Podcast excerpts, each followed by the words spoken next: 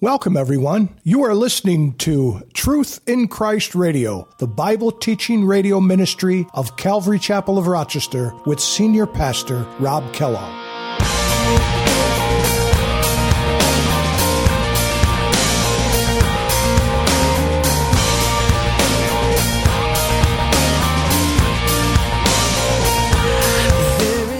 He spends 40 years out in the desert because of their disobedience, and God's trying them, God's proving them, God's teaching them, preparing them for what lies ahead.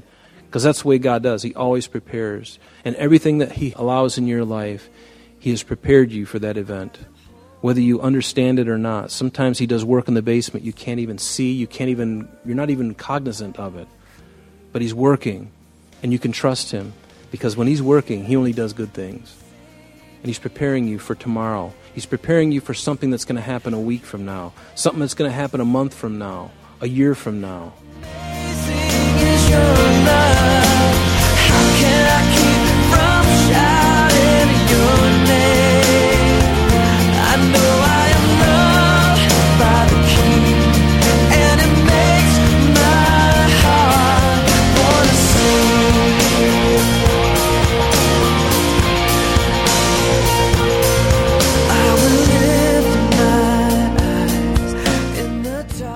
Hello, everyone, and welcome to Truth in Christ.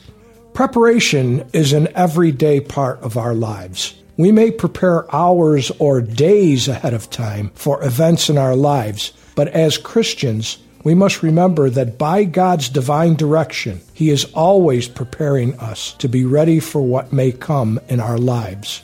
Today, Pastor Rob's message teaches us how God prepared the nation of Israel to enter the Promised Land. It's important to pay attention to God's direction in order for us to be prepared for what lies ahead, in the same way the leaders of Israel did when it came time to possess the land God had given them. Let's join Pastor Rob with today's message. Easy? No, He didn't say it was going to be easy, but He did say that I'll go before you, and all you have to do is show up and pay attention. Show up and obey. Be obedient, listen, and be obedient, and follow through. And you know what? No matter how big the army, no matter how big the fortified walls, when God says, I'm going to go before you, you just go before me and do the work, and I will strike the fear in their hearts. I'll do the psychological, and you guys just go in and do the physical. And I'll give you the strength even to do that. And I love God for that. He knows what He's doing. This ought to sound very familiar, because Lot had the same problem. In Genesis chapter 13, beginning in verse 8, you remember the event. It says, So Abraham said to Lot, Please let there be no strife between you and me, and between my herdsmen and your herdsmen, for we are brethren. Is not the whole land before you? So please separate from me, Lot. You've got a lot of cattle. And if you take the left, then I will take to the right. And if you go to the right, then I will go to the left. And Lot lifted up his eyes, and he saw all the plain of Jordan, again, walking by sight and not by faith, that it was well watered everywhere. And this is before the Lord destroyed Sodom and Gomorrah. Like the garden of the Lord, like the land of Egypt as you go toward Zoar. And then Lot chose for himself all the plain of Jordan, and Lot journeyed east. He continued going east, and what is he going to run into? And they separated from each other, and Abraham dwelt in the land of Canaan, and Lot dwelt in the cities of the plain, and pitched his tent even as far as Sodom. So you can see in his... what he was seeing with his eyes was just the allure of the land. And what's that going to do always? It's going to bring you into a place where you're going to get, and then all of a sudden you're not going to be able to get out. Sin is like that. You make one compromise and you get into it, and there's no getting out of it so easily. Sometimes it's hard to just hold your ground and say, I'm not going any further, and you have to do it. And it takes strength to do that. It takes strength, inner strength, God-given strength by the Spirit of God. But if you cave in, it's going to be that much harder to get out, because I'm sure that Lot says, well, I'm not going to be like those wretched sinners. Like it says in verse 13, but the men of Sodom were exceedingly wicked and sinful against the Lord. Lot's thinking to himself, I'm like my brother, I'm like my uncle Abraham. Not going to give in to that, but he pitched his tent toward it. And before long, he's looking, he's seeing. The lust of the flesh and the lust of the eyes, the pride of life starts to take over. because now he's in a place of ease. All of his cattle are feeding, the food is coming in, the servants are doing well, everything seems to be doing well. And little does he know that his faith is being eroded moment by moment as he pitches his tent towards Sodom. Are you like that? Are you in a place right now where you're flirting with something you know you ought not to flirt with? God has told you that you're not to do it, and you're doing it anyway. You're flirting with it, you know it's wrong, and you are involved in it, and you find yourself less resistant to pull back any longer, and you find yourself doing the same thing over and over. And you say, God, will you deliver me? And when you finally get to the point where you hate it, God can deliver you. He can and He will. But you need to make steps to pull away from that. You have to do it. And He'll give you the strength to do it. So don't play with the flesh. If you play with the flesh, you will get burned. There's no doubt about it. Because the flesh is never satisfied. And notice, this created a problem with them. In Joshua chapter 22, we're not going to go there because of time, but I'm going to share with you the incident. After they had... Later on in history at this time, after they conquer that land and Reuben and Gad and the half-tribe of Manasseh, they get their land and they're all settled. Moses comes to them and he talks about this in Joshua, and Joshua does too. He says, when this happens, make sure that you, all the men, go over and help the other tribes go into the land of Canaan and secure that land. You help us because we helped you, right? It only makes sense. We all went in here and we did this together. You can stay here and leave your children and your wives behind, but you go over the Jordan with us and you fight that battle, those battles with us. And when we're done settling that land, you can go back. And they did. And the moment they did something. They got right over the river there, and they decided to build an altar. They knew that they were only to worship at the tabernacle. But they build this huge, big altar, just like the one that they had in the tabernacle, and it creates a problem. And so the children of Israel come over, and they're like, what are you guys doing? You know you're not supposed to worship here and do this kind of thing. What you're already falling. It's bad enough that you wanted to stay over here and kind of play footloose with the world now. But now you're building an altar and you're going to sacrifice there instead of going into the tabernacle where God told us that He would only meet us there. Why are you doing it over here? You know, and they're ready to go at blows with each other. They're ready to destroy each other. And finally, the guys on the east side, they said, look, we're not doing it here to sacrifice. We're putting this up as an altar of remembrance so that later on when our families and they start to intermix, we can say this is a testimony of what God did, that we are the same. And so they're like, okay, that's fine, you know. And so they didn't sacrifice on it. It was an altar. It was a stone of remembrance, if you will, except it was a very significant altar. So it creates problems, doesn't it? Just a little compromise. And that's what the Reuben and Gad and the half-tribe of Manasseh. And by the way, what happened in 722, fast forward several hundreds of years, who are the first to go into captivity from the Assyrians as they came down in 722 BC and they came to take those northern 10 tribes captive? Who were the first ones they nailed? Reuben and Gad and Manasseh, or Manasseh. They were the first ones to be taken off captive. And it's almost like, you know, the fruit of it, the fruit of that decision going all the way back. They left themselves vulnerable. And now they are there. They're just like a hunter putting out a salt lick in his backyard and deer coming up, and they're just sitting ducks. But creates problems. In verse 12, we're back in Numbers chapter 3. He says, and this land which we possessed at that time from Arorar, which is the river Arnon, and half the mountains of Gilead and its cities, I gave to the Reubenites and to the Gadites. And the rest of Gilead and all of Bashan, the kingdom of Og, I gave to the half-tribe of Manasseh. All the region of Argob with all of Bashan. Bashan is this area right up in here. All this area right up here along the Golan Heights here. And right down here is the, down there by the Dead Sea, which is off the map here, is Mount Gilead. It's a mountain range right along the west coast of the Dead Sea. It's just, when you're in the Dead Sea and you look over to the east, all you see is this mountain range. And it goes all the way up into here. And you can see it. But now,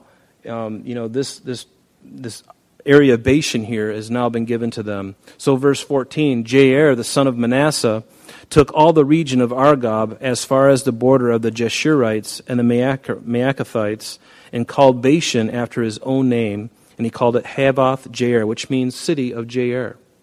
That's kind of nice. That's what we do here in Rochester. When you're a wealthy owner of paychecks, you build the Tom Golisano Center at the University of Rochester, right? You put your name on it. It's yours. After all, you're the one who paid for it. So, Havvoth-Jair, city of Jair. It's mine, my city, right? Verse 15, also I gave Gilead to Meshir, and to the Reubenites and the Gadites I gave from Gilead as far as the river Arnon, the middle of the river, as the border, as far as the river Jabbok, the border of the people of Ammon, again, which is all this area in here. So from the river Jabbok, which is right here, all the way up in this area. Then I commanded you, verse 17, the plain also with Jordan as the border, from Chinnereth, which is the Sea of Galilee.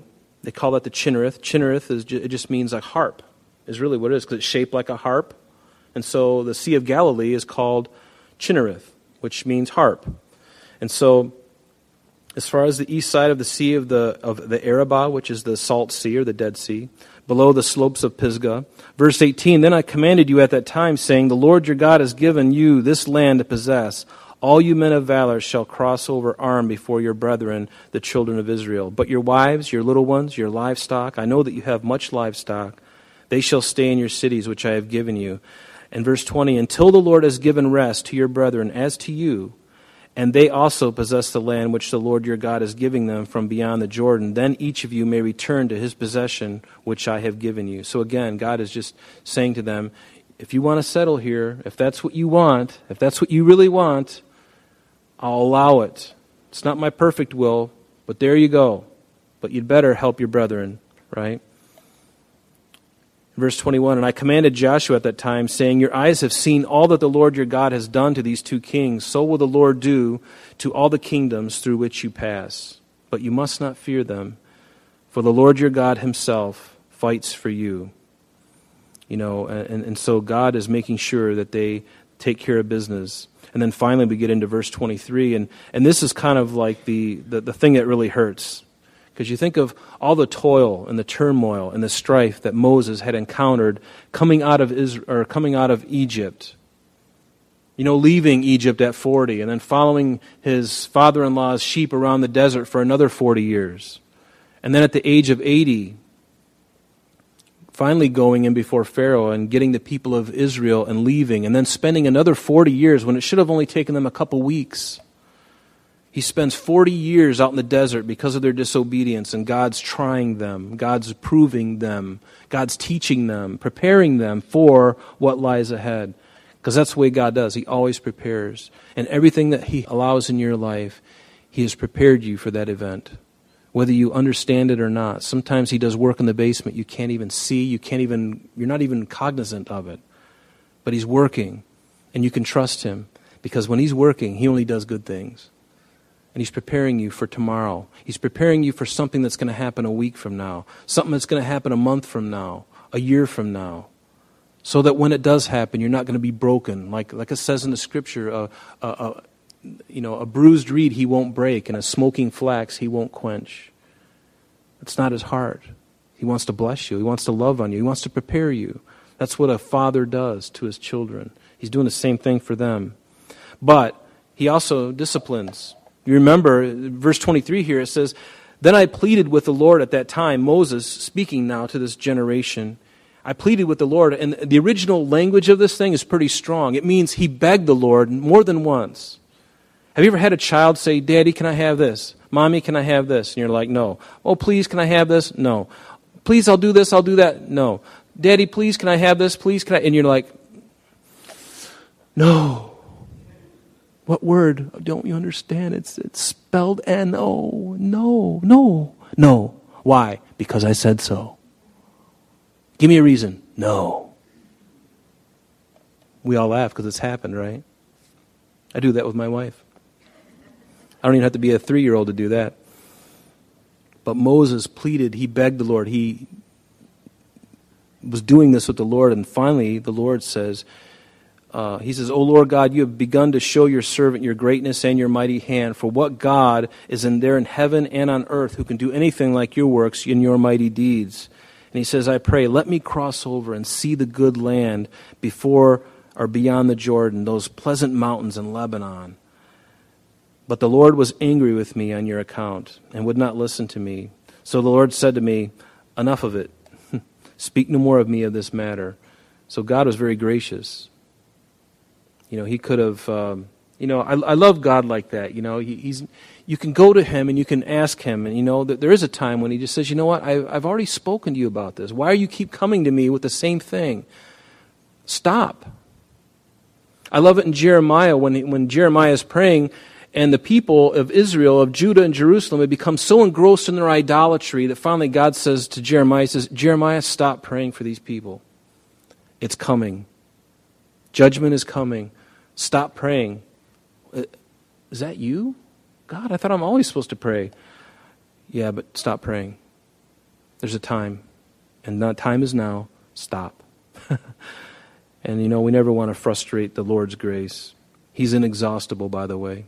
You can exhaust him, and you can, you know, but there does come a point where the Lord has to be a little harsher with us, and sometimes we have to learn the lesson the hard way. But he's very patient. He's very slow to anger. He's very gracious.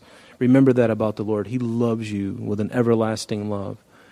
He says, remember when Jesus was leaving Jerusalem, he says, how I would have gathered you like a hen gathers her chicks and brought her under her wings. I would have taken you and given you covert. I would have given you everything you wanted.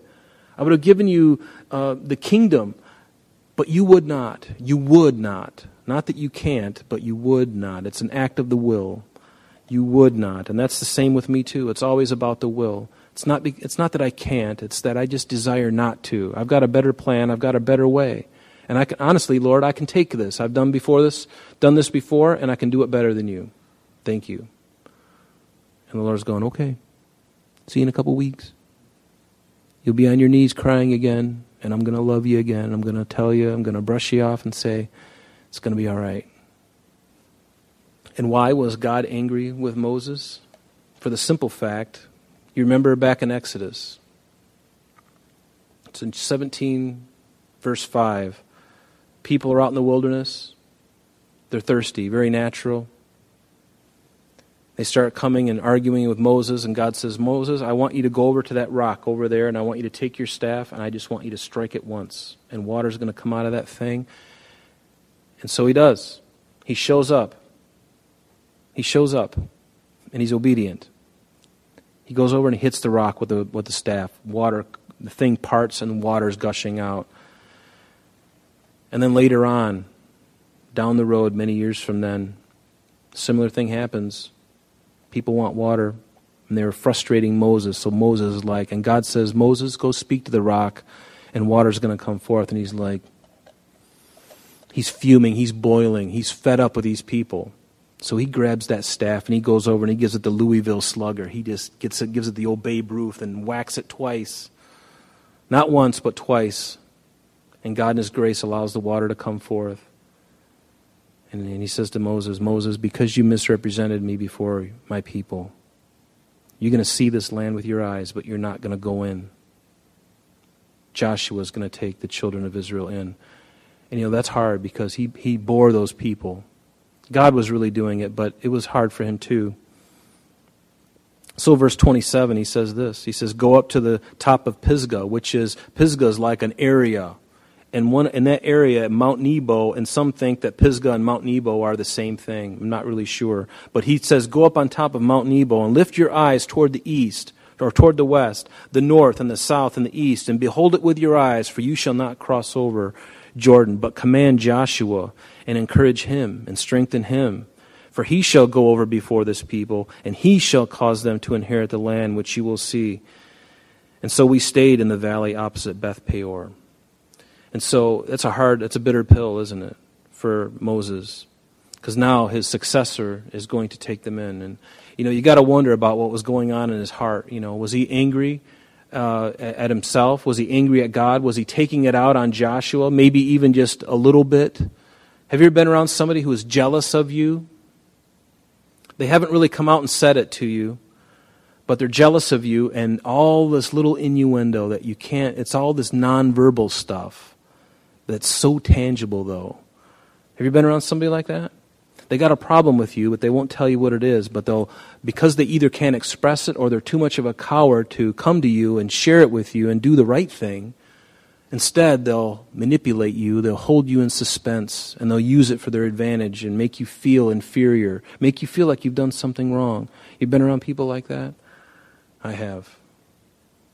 And do you think that maybe Moses would have been tempted to do that with Joshua, thinking, who are you? You know, this, he doesn't even have as much experience as I do. I'm older than he is. I'm better than he is. My staff is bigger and bolder, and I did this, and I did that, and all this other stuff, you know. My car is shinier. My chariot shinier. My camel is bigger, smellier. You know, it makes you wonder, but that was probably pretty hard for him, you know.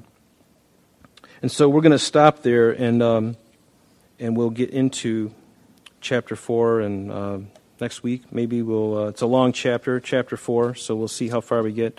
But let's stand and let's pray, and be encouraged. You know, one thing I love about the Bible is just the looking into the characters. These are real people, and you look at the life of Moses specifically, going through this, and I like to put myself in his place, and I like to be the other people around him and role play in my mind what it must be like. What was it like for Joshua, having heard the news about what Moses had done? What was going on in his heart? Think about those things, because you'll find that those are the, what's that word? Take heed to your heart, for from it comes forth the issues of life, right?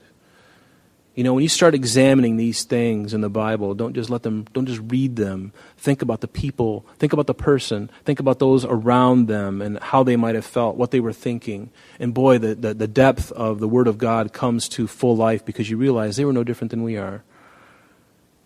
And so be encouraged, because these men and these women that we read in these pages were no different than you and I. They struggle with the same things. So be encouraged. Know that the Lord loves you, and go to Him often and just pray.